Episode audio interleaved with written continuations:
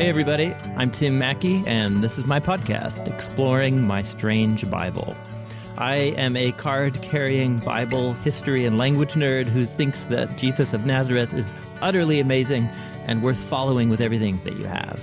On this podcast, I'm putting together the last 10 years worth of lectures and sermons where I've been exploring the strange and wonderful story of the Bible and how it invites us into the mission of Jesus and the journey of faith. And I hope this can be helpful for you too.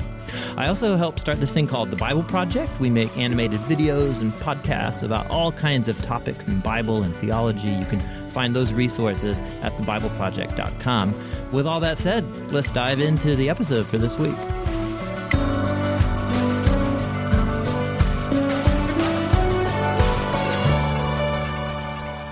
Well, this is a standalone teaching episode. It represents a contribution that I made to a short series at Door of Hope when I was a pastor there a number of years ago.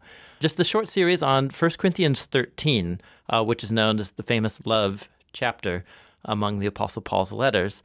He goes on this beautiful poem where he describes the nature and concept of Christian love, what the word love means in a Christian's vocabulary.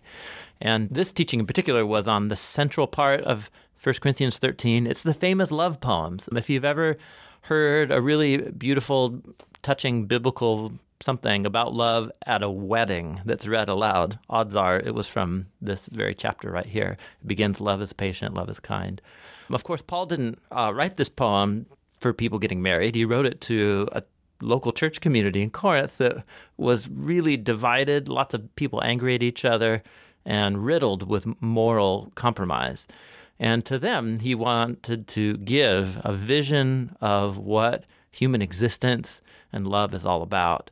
And he uh, gave us this beautiful poem that's worth memorizing, reading, and much um, more pondering and meditation today. So there you go. Hope this is helpful for you. Uh, it was a really meaningful uh, teaching and, and text for me, and I've carried it with me ever since. I hope the same could be true for you. So there you go. Let's dive in.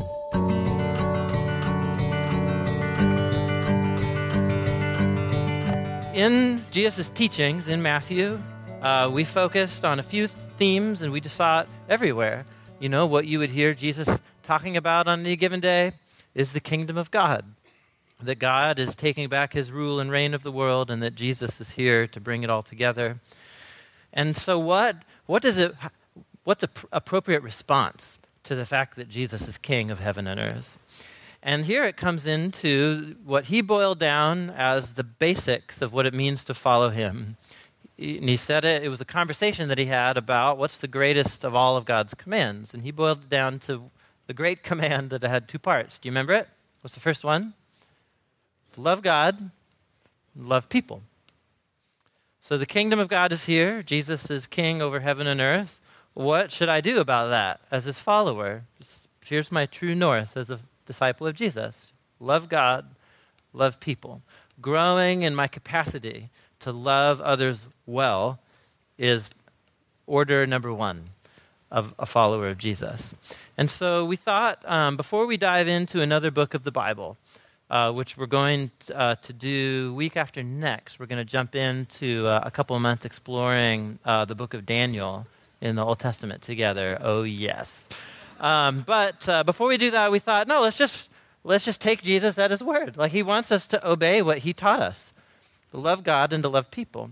So we just wanted to take a few weeks and just camp out on that, on what it means for us to truly follow King Jesus and grow in our capacity to love. And so we're being guided in our reflections on what it means to love by one of the most beautiful expositions of what love is for a Christian anywhere in the, in the whole Bible.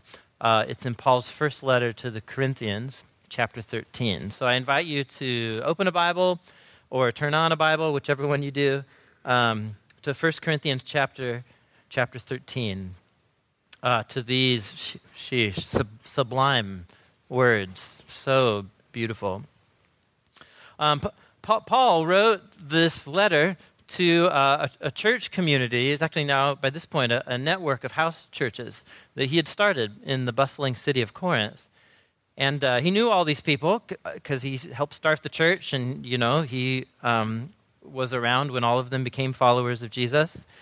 And uh, the reason he's writing this letter, he heard a report uh, that things were not going well at Corinth. Um, this is the chapter, 1 Corinthians 13. Maybe you know this chapter, maybe you don't. Um, it sometimes gets uh, read at weddings because uh, it's about love. Um, but of course, Paul didn't write this for married people. He, he wrote this as a part of his critique and challenge of a church community that he thought was just betraying Jesus at every turn. Um, there, uh, there were a bunch of Christians in this church community suing each other, really angry, all these broken relationships. Uh, there was a guy sleeping with his mother-in-law in the church community. A bunch of their Sunday gatherings were a wreck. How they took communion was really screwed up. And then, specifically in the section he's talking about here, there were a number of people who were having really profound experiences of worship in their Sunday gathering, which was not, it was not that many people. They would gather in a house, and it would be more like an interactive Bible study with a time of worship. And some of them had adopted and taken on a, a prayer practice that Paul himself practiced of, of praying in, speaking in unknown languages. Uh, but what the way they were doing it was not the way Paul did it. They were like just burst out in the gathering and just speaking something no, nobody could comprehend. And Paul, he's like, yeah, that's lame. Stop it. Because uh, it's weirding all these people out, as he talks about in chapter 14. And he's like, listen, that's a totally appropriate way to pray. Don't freak people out when they come into the gathering. Find a more appropriate way to do it. Um, it's also the case that uh, people would have a, a, prophecy or something that they felt like the whole community needed to hear from uh, Jesus. And so they would open the scriptures, but then people were interrupting each other and being like, "Nope, can I please start talking now?" And they would like talk over each other. And Paul's just like, "Time out. Your Sunday gathering is actually having the opposite purpose of what Sunday gathering should be about, which is celebrating good news and reminding us all that we're a community of, of love because of Jesus' love for us. And so, into that chaos of a church community, he writes this sublime chapter. Just beautiful. We're going to read it in, in whole. It's pretty short. Let's read the last sentence of chapter 12, which is the lead in. He says, And yet I will show you the most excellent way. See, if I speak in the tongues of humans or of angels, but I don't have love, I'm only a resounding gong or a clanging cymbal. If I have the gift of prophecy and can fathom all mysteries and all knowledge, and if I have a faith that can move mountains, but I don't have love, I'm nothing. If I give all I possess to the poor and go over my body to hardship so that I might have something to boast about, but don't have love, I gain nothing. See, love is patient, love is kind.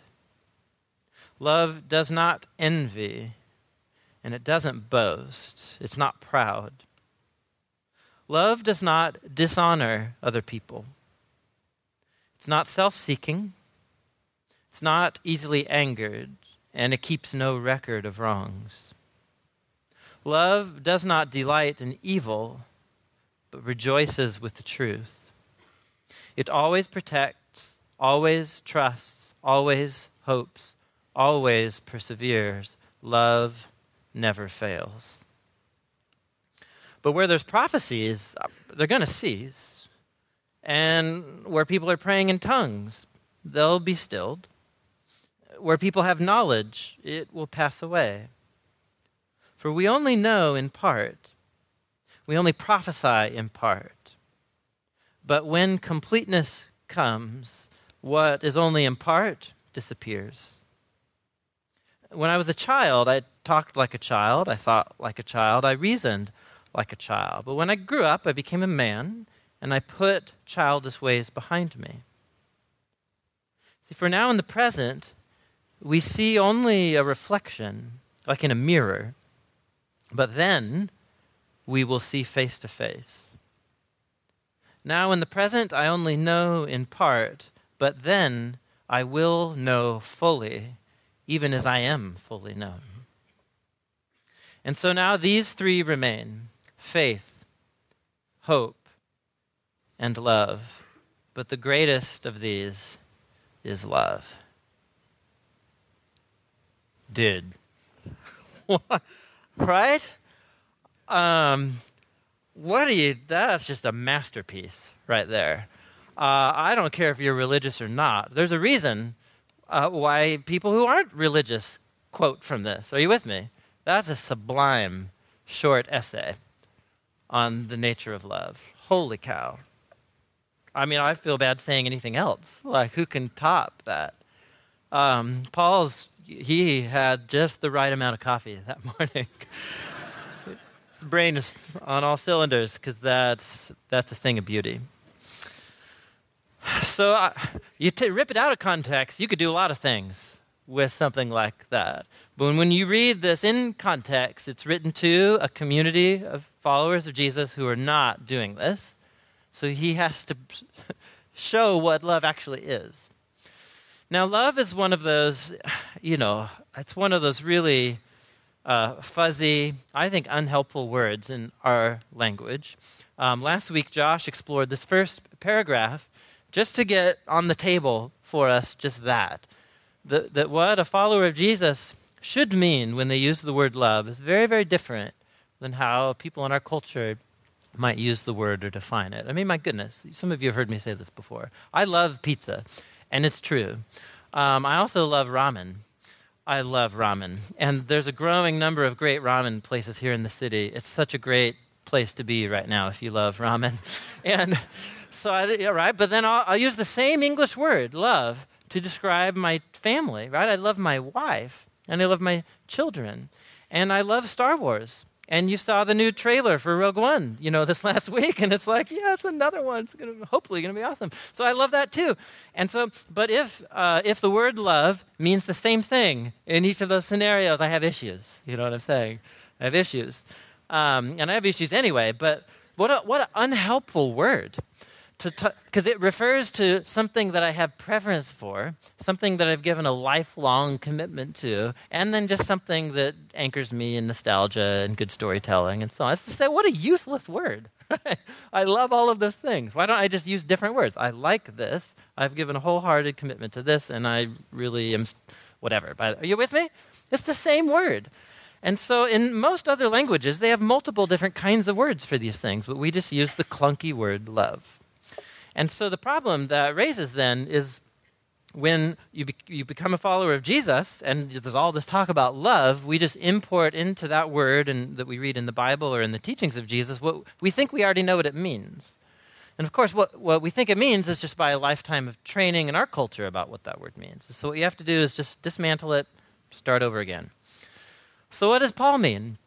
When he uses this word. And this is where it's a great help that we have 13 of his letters in the New Testament because we can, we can think, get the whole range of his thought over, uh, over a decade and a half of how he used words and thought about Jesus and, and the good news. And so here's what Paul means, at least, when he uses the word love, and it's anchored in the teachings of Jesus.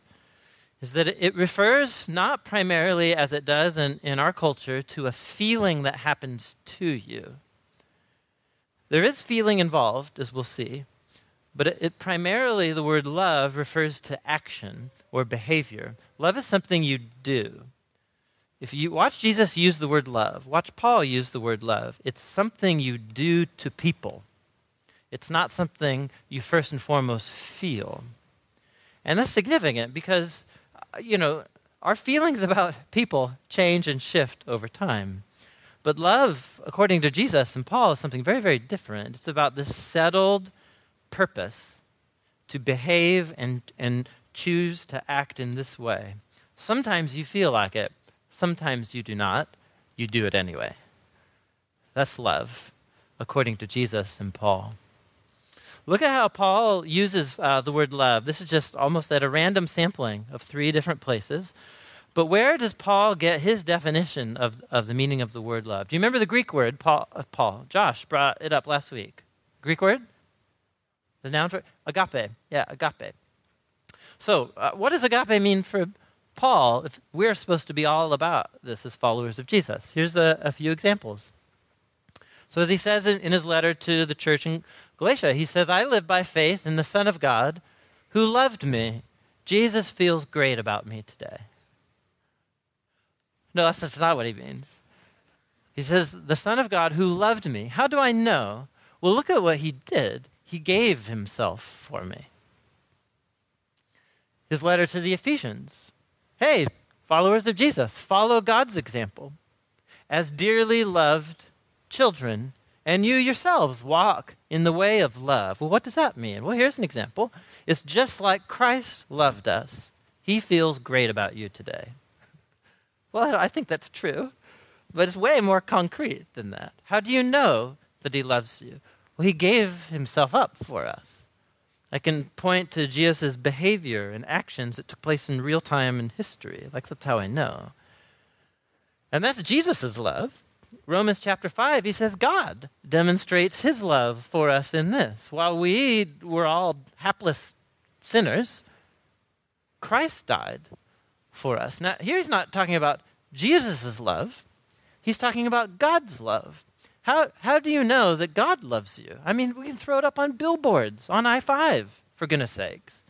But of course, everybody's going to read into that word whatever they think the word love means. How, what does it mean, mean to say to somebody, God loves you? For a Christian, it means to say, Jesus gave himself for you, He died for you. That is God's love for you.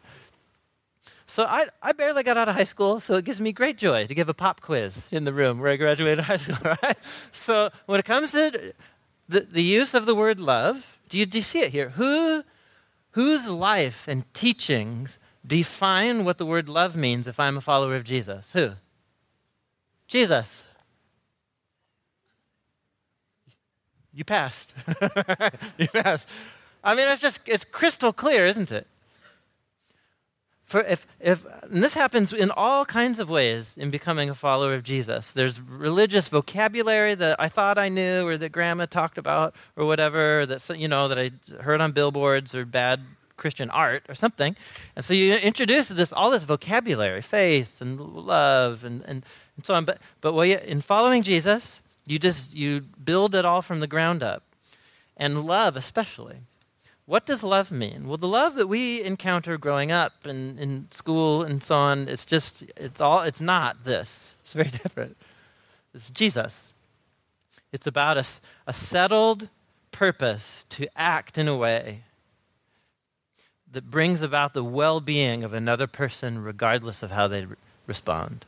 That's love for a Christian. It's about a, a, a choice that I make that's it's motivated by love, but you don't always feel that motivation. And so it comes down to a purpose to seek the well being of another person regardless of how they respond to me. And that motivation and the action is what's referred to by agape. And it's not abstract. Paul just says, look at how Jesus did things. That's what I'm talking about. That's how he knows that he's, he's loved. And so, what we're going to do today is very practical. Paul's not going to let this remain theoretical uh, f- in this letter that he writes. Um, we're going to focus in on just the small middle paragraph, verses 4 through the beginning of verse 8. And Paul gives 16 short, like two or three words each, definitions of love. So if you were curious about what the word love means for a Christian, uh, you have those examples. It refers to action and something Jesus did that defines it. But now Paul's going to give this full orb, like 16 facets, like a diamond with 16 facets in. And it's one thing, but it, all these different ways to see it and, and what it is and what it does. But before we do that, um, I want to get a word picture in our, in our minds that emerged as I was reflecting and thinking about how to talk about this as, as a community. Um, and also because it's the room where I graduated high school, uh, I declare it to be Science Sunday for the next five minutes. Science, uh, you'll see two images uh, appear here. And uh, one of them on the upper uh, left, what's that thing out in space? Yeah, that's a black hole. It's a black hole. And then on the lower right, uh, you see two, it's a computer generated image, but all the same. What's, what are those little guys? Those are cells feel like you're in biology right now? No, you don't. You don't feel that way. But um, there's a little cells, one that just multiplied. Okay, all right. Let's start. Let's start with um, the upper left. Uh, I, I really didn't do great in school. I barely graduated. But um, I now wish that I would have paid attention in biology or some, something. So, and if I really, if I had a second life to live, and if I were halfway decent at math, which I'm not, I would want to go into astronomy or physics.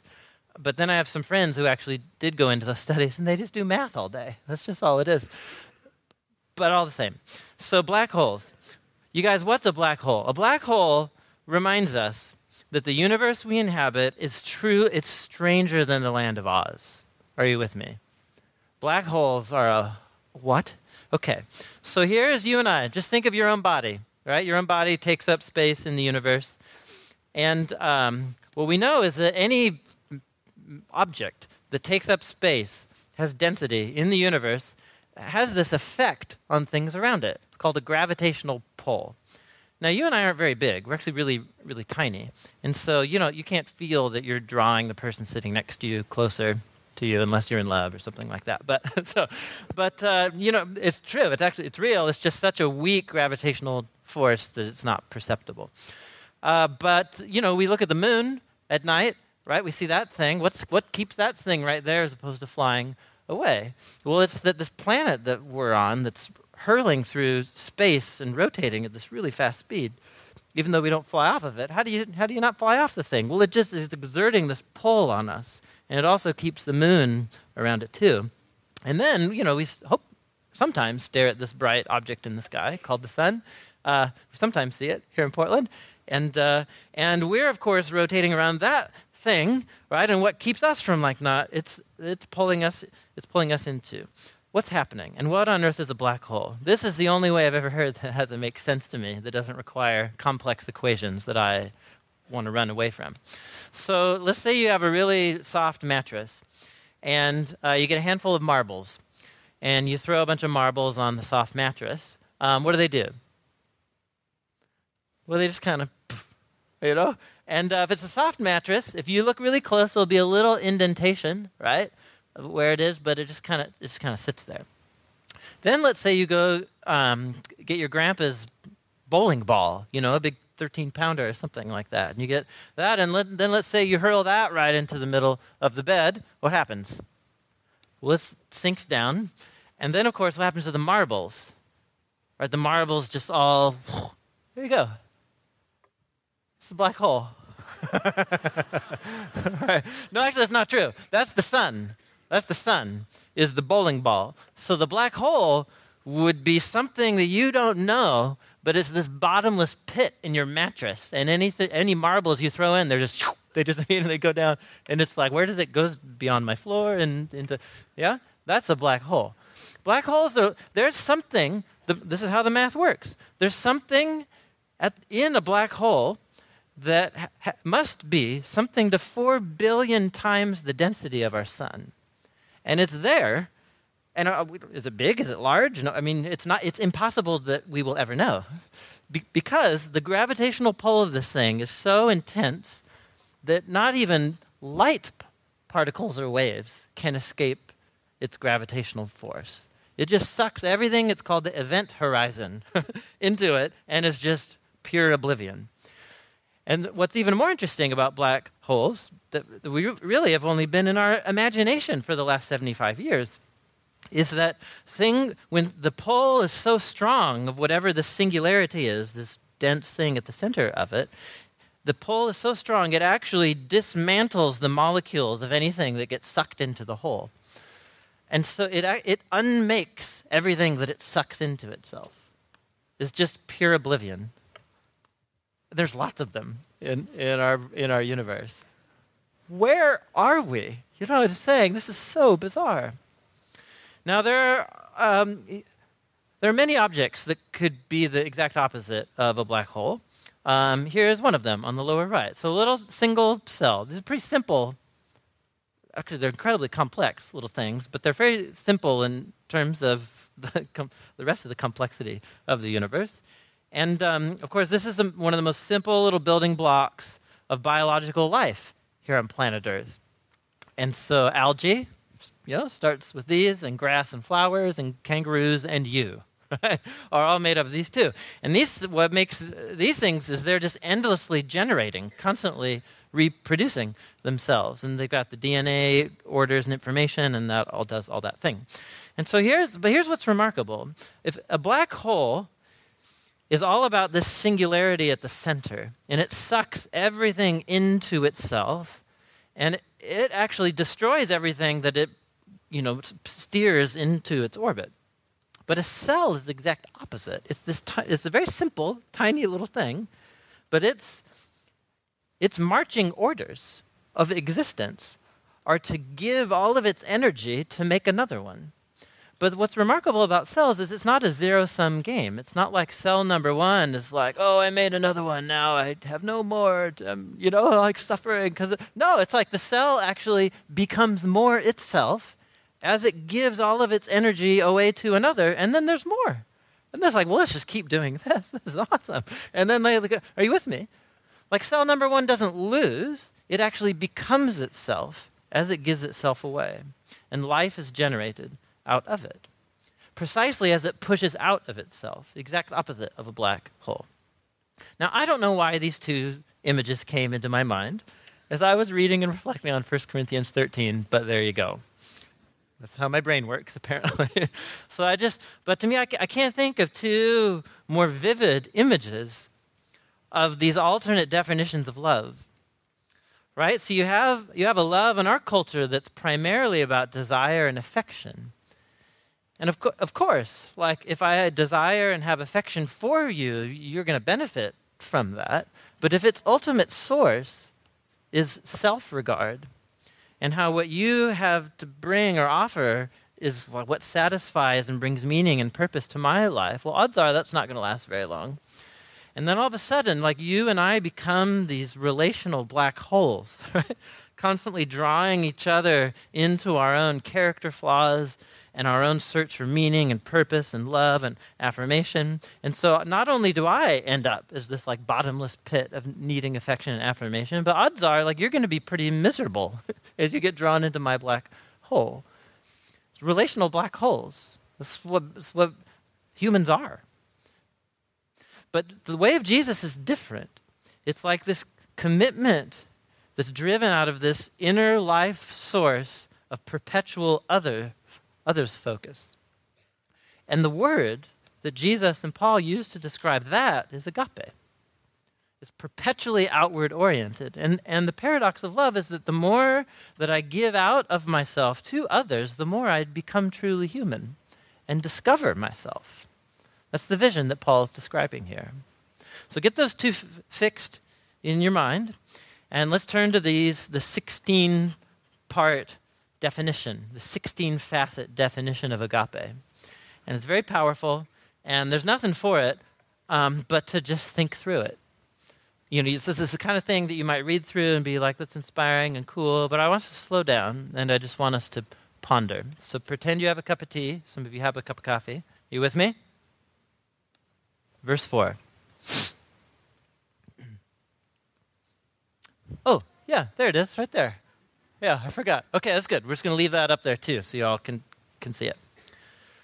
So, the, the first two things that Paul turns to is that love, Jesus style love, is patient and it's kind.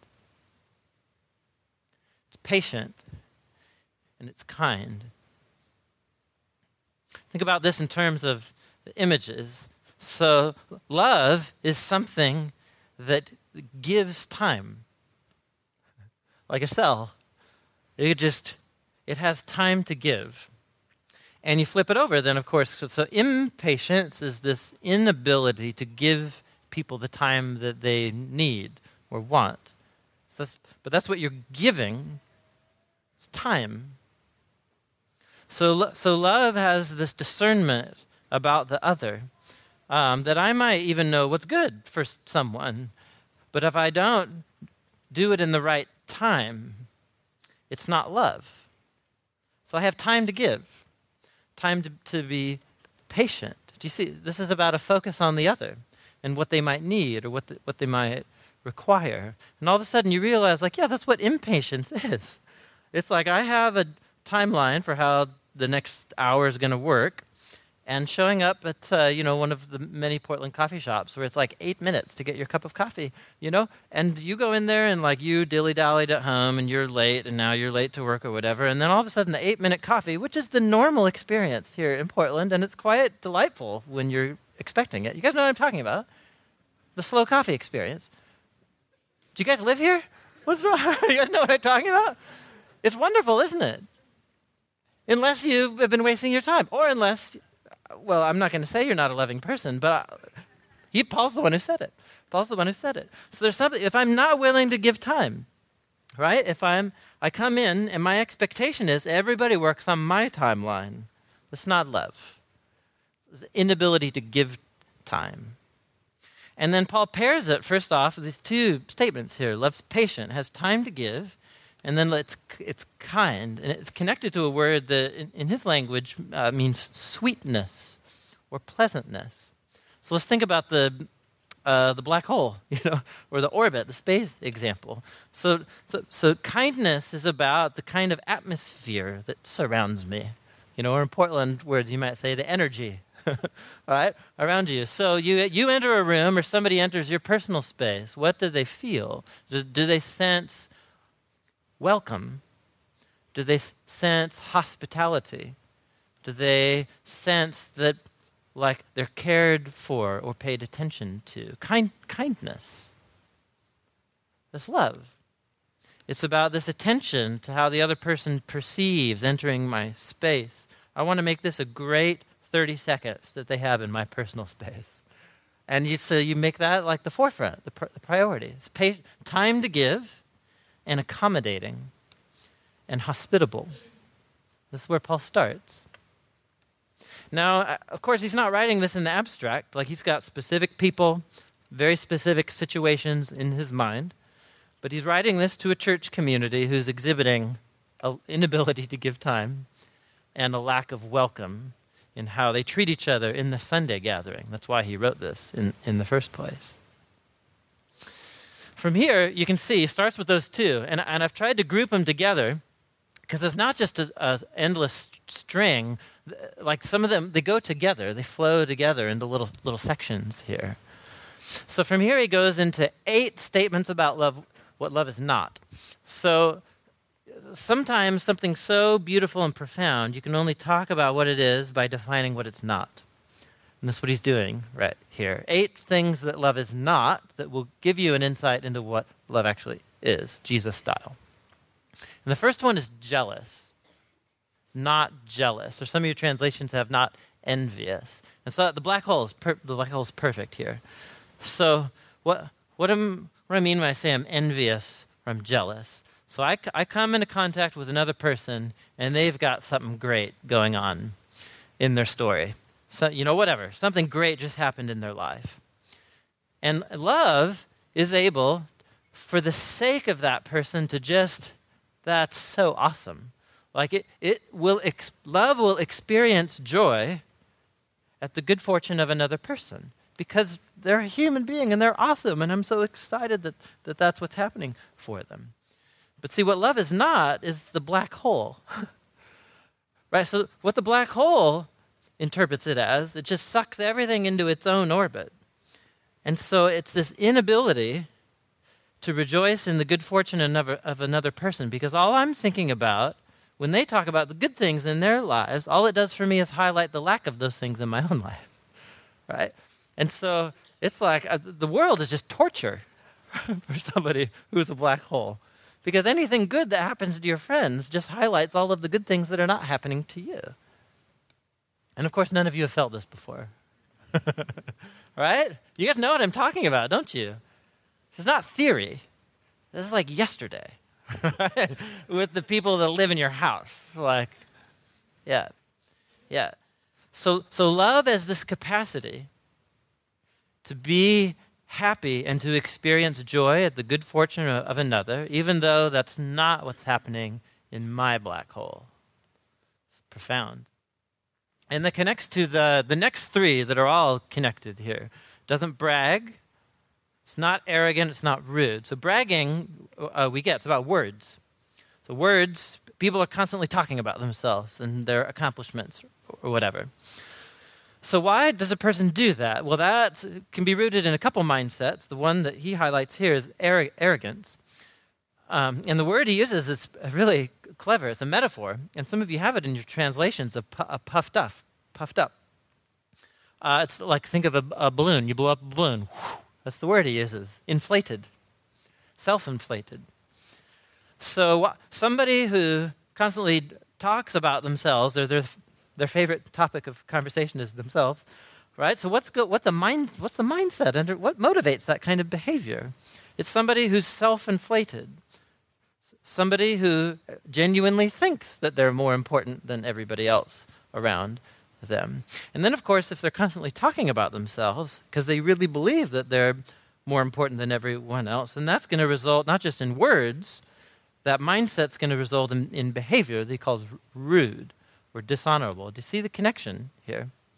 And so, like, I'm probably not just going to talk about myself. Like, I'm not going to pay attention to what's going on with you. I'm going to act in ways that violate your dignity as, as a human being. And so, it's this little triad, right? It's this inability to think about other people and what's happening with them. And that's because I'm focused on the thing at the bottom of my abyss of a black hole of a heart and mind. And then what that does is it, is it means that I only draw attention to myself, and then I behave in ways that actually hurt and damage other people when they get sucked into my little dark universe. There's four things that love is not. Sheesh, how you guys doing? It gets better or worse, depending on your opinion, right? So uh, look at this little triad here. Love doesn't seek its own, it's not easily angered, it keeps no record of wrongs. So it doesn't seek its own. Now you have to, you have to qualify that, of course, because there are some things you really ought to do for your well being, and they're your responsibility. You got to brush your teeth, you know? And if you need to prioritize brushing your teeth over having a conversation with a friend, then you should probably do that. You know what I'm saying? So that's not that's not obviously not what he's talking about. So he's talking about prioritizing my interests, my agendas, my time, my to-do list so consistently over that of other people that it generates all of these other casualties.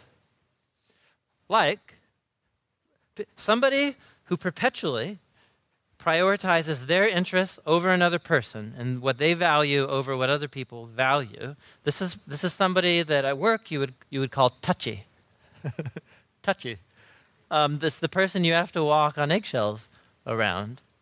And you discover what this person values the most, of course, when they get angry at you. When you, did you know this coworker? Maybe you're this coworker, right? Right? And what's anger? Um, right? The psychologists tell us anger is one of these things you could call a derivative emotion. It's not a root issue. Anger is this emotional fight or flight mode that we get into when something even deeper gets triggered. There's something even more important to us that we value or that is significant to us. And anger is what's generated this emotional energy inside of us when that's violated or threatened or put in jeopardy. And you find out what you value by what makes you angry. It's like a curse, right? Because you're like, dang it, I think that's what makes me angry. That's so petty. That's so stupid. I mean, when's the last time you got angry? And not that you blew up and yelled at somebody, but the, you know, the deal inside of you, the raised temperature thing. You know that. Like, when did that happen to you last? And odds are that's a good indicator as to what you think is most important. And what's so complex about it is that half the time it's good, it's really good things, or it's things that you might need. Um, living with toddlers, oh my gosh, right? So, you know, there's no, absolutely no personal space. I was having dinner last night. And it, I mean, I, what I think of is when I watch nature shows, and it's the baby monkeys crawling all over the adult monkeys, and it's like, oh, that's my life. that's my life. I'm trying to eat I'm just one bite of food, and it's like they're on the arm and this and like uh, it's like what do you, you know? There's no personal space, no personal time, and so uh, that's for sure my.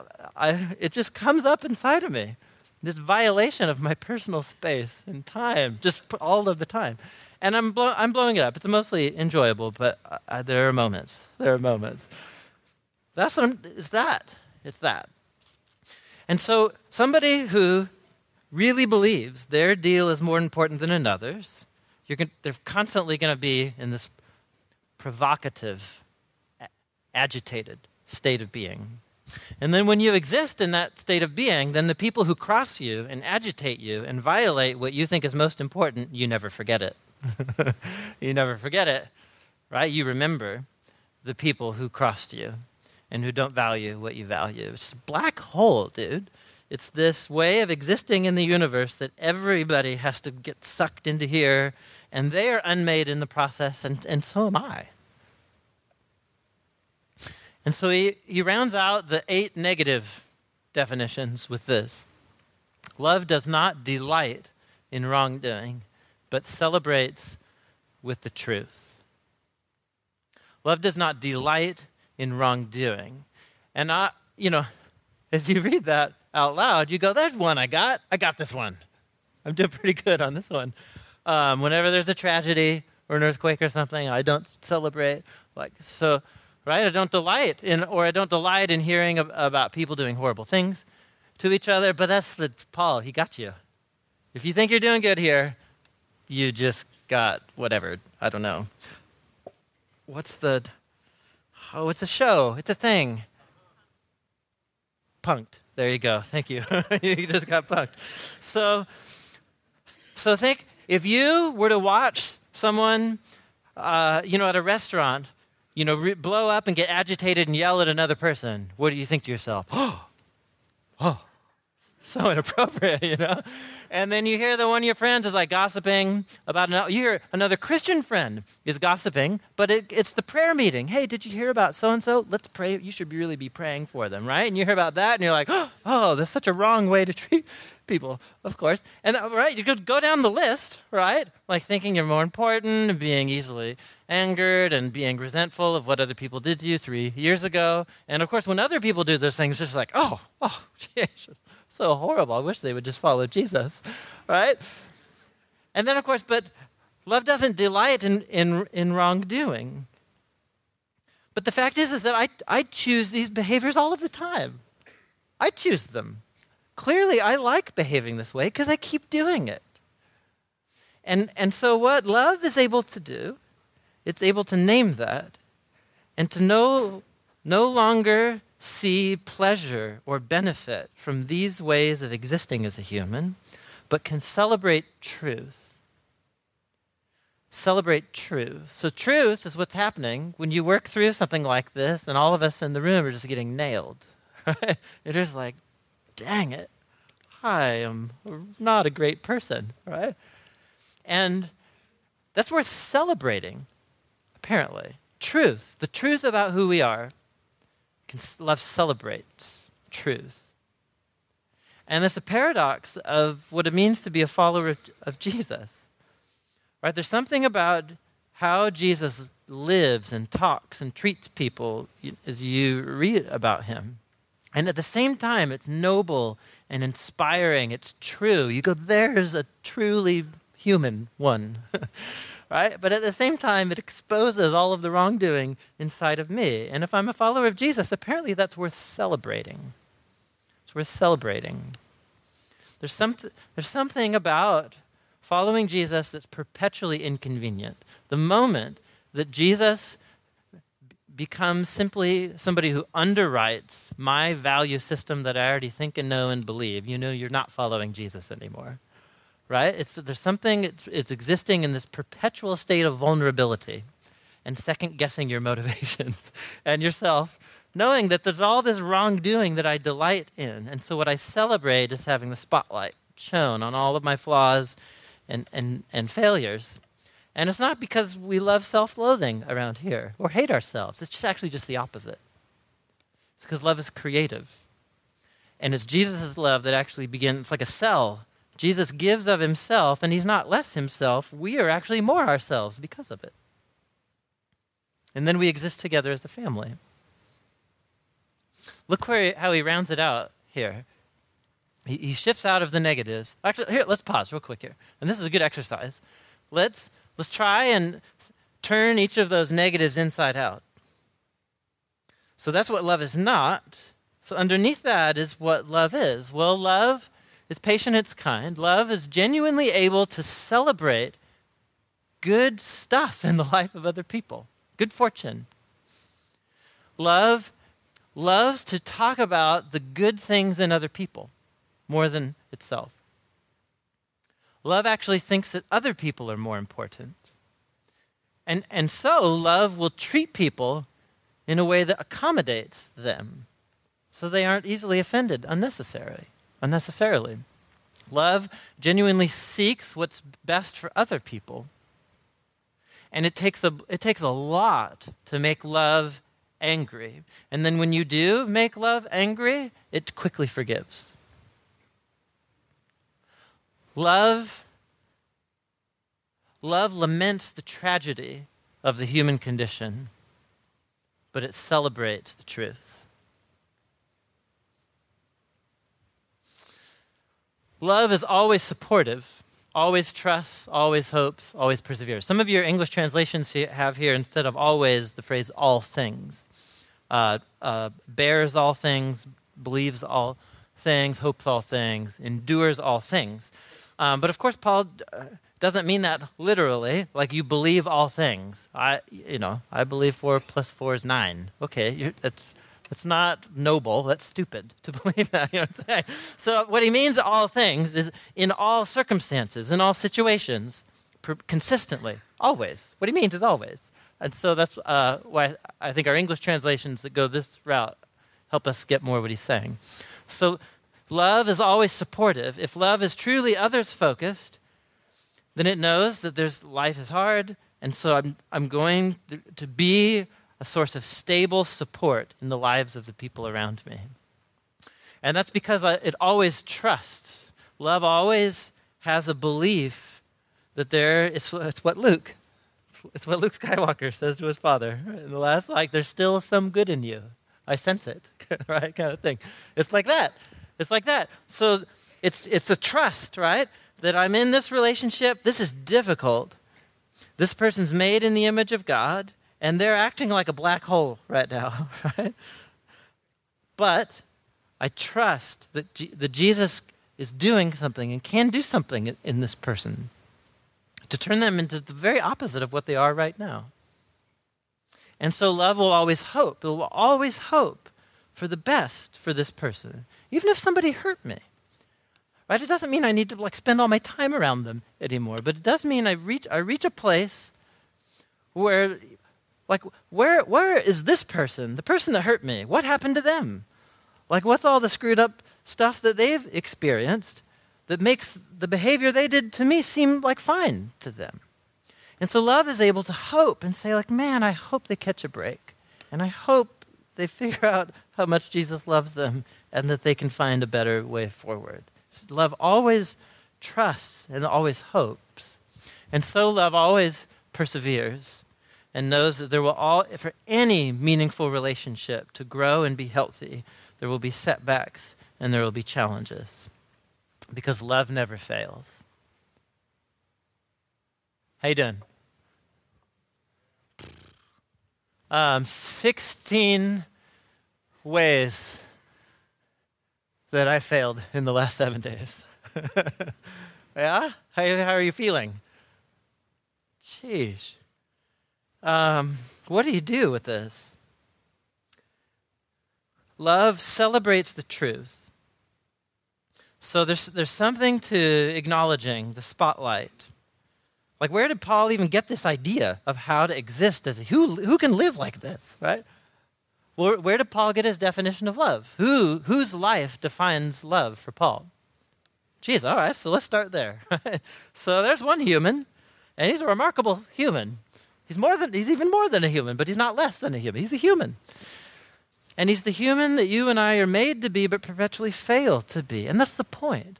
Like love is able is able to look at the spotlight on all my wrongdoing and all my flaws and failures and the paradox of being a Christian and receiving Jesus' love is that this exposure of what's inside of me, it drives me neither to denial, but also neither to despair. Right? Because denial just says, like, oh, you know, this is being way too self analytical. It's like, well, no, it's not. You know, the fact that we behave this way is why the world is the way that it is, or why we don't behave this way. So, like, it's it's not being overly analytical; it's being honest.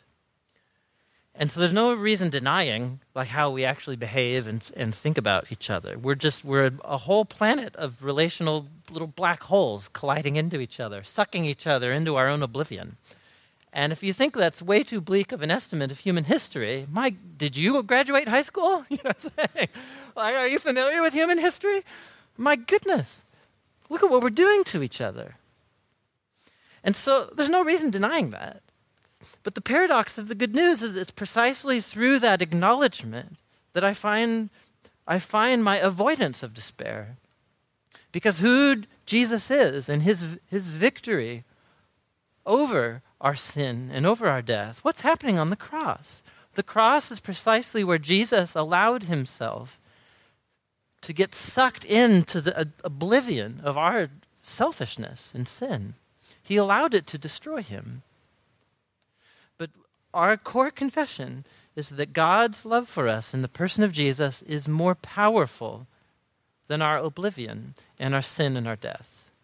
And that's what we celebrated on Resurrection Sunday. It's what we celebrate every Sunday as we gather on the first day of the week, which is the day of the week that Jesus broke the power of death and sin. And so we don't go the path of despair either, because we believe that Jesus is real.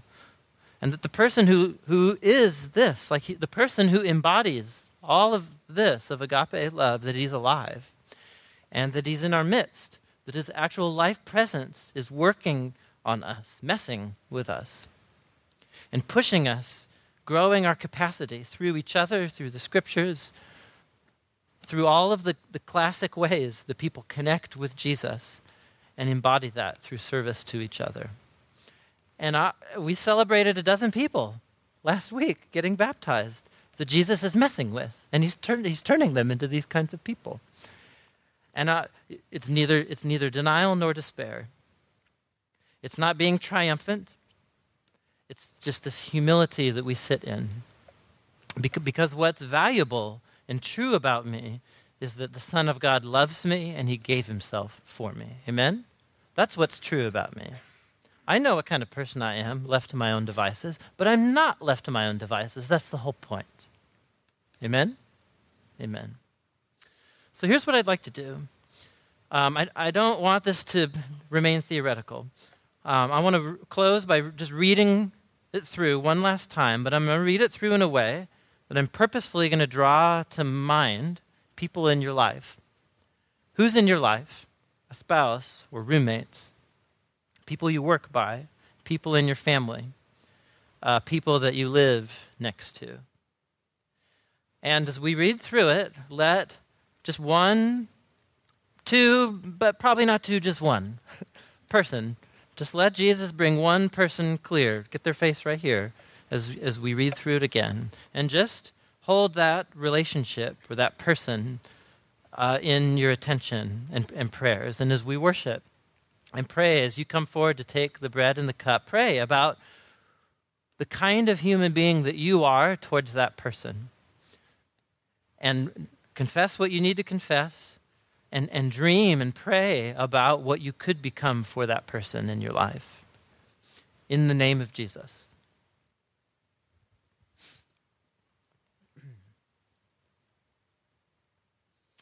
In the last seven days, who, who did you lose your patience with? Who were you unkind to in the last week? Whose good fortune were you just unable to celebrate because you were so self focused? Who did you talk about yourself way too much when you were with this week? Who do you think you're way better than? And so you, you treat them in ways that, that violate their dignity.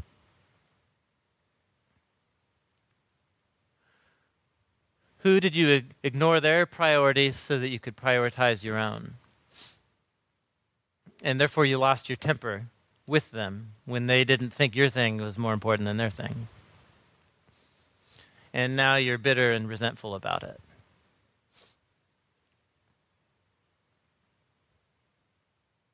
In what ways does your behavior show that you actually choose to live this way?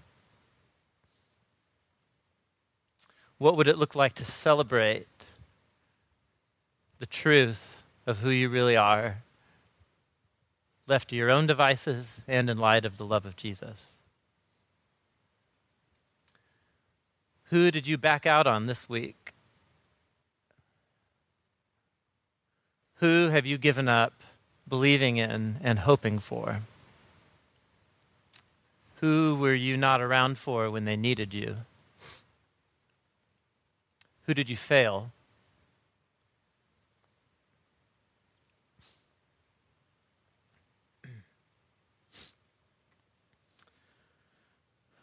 Lord Jesus, uh, we we want to be honest uh, and truthful about the patterns of our behavior, uh, the patterns of our thinking, the way we regard ourselves, the way we treat other people. Um, and it's not beautiful, Jesus. Uh, but we believe you are beautiful and who you are to us and the way you spoke and, and treated people. Uh, you are love, Jesus. And we know that you love us despite the fact that we do not deserve it or respond to your love in a way that's appropriate. And so, Jesus, we need to be changed by you. Jesus, we celebrate the truth that even in light of our deepest flaws and failures, you remain utterly committed to us. You are kind and you're patient. You're not easily angered by us. You stay eternally committed to us, and you love us. And Jesus, we need your love to create new life and new realities and new capacities to love within us. So we come to the bread and the cup, Jesus. We participate and retell the story of your life giving death that was for us. Uh, we need the power of your resurrection life and presence to make us new. Thank you for your love for us, Jesus, and we pray in your name. Amen. Amen. As we do every week, um, feel free uh, to get up during this time and take the bread and the cup. There's stations up front, in the back, and then in the corners up here for you guys upstairs. Um, if Jesus is messing with you, that's normal. He does that kind of thing. And uh, if you would like to just pray with somebody, or maybe there's somebody on your mind or heart that you'd like to pray for, uh, you'll see uh, our prayer team in position in the room. Our prayer team are always the folks that are going to be here in this little uh, whatever you call that walkway right there, or somebody who's standing up at the back wall upstairs, and they're just there to pray with you or for you uh, when you need here on Sundays. And of course, uh, the giving boxes are also there where the bread and the cup is. Uh, this is the way we celebrate the generous love of Jesus. Um, Jesus, this Jesus is worthy of our worship and our allegiance. Amen? Yeah, let's give it to him.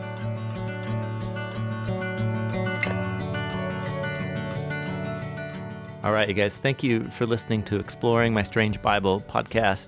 Um, we are going to be beginning a new series starting in the next episode. It's going to go for a while, and you'll find out what it is uh, when we get there. So, cheers. Thank you for listening, and we'll see you next time.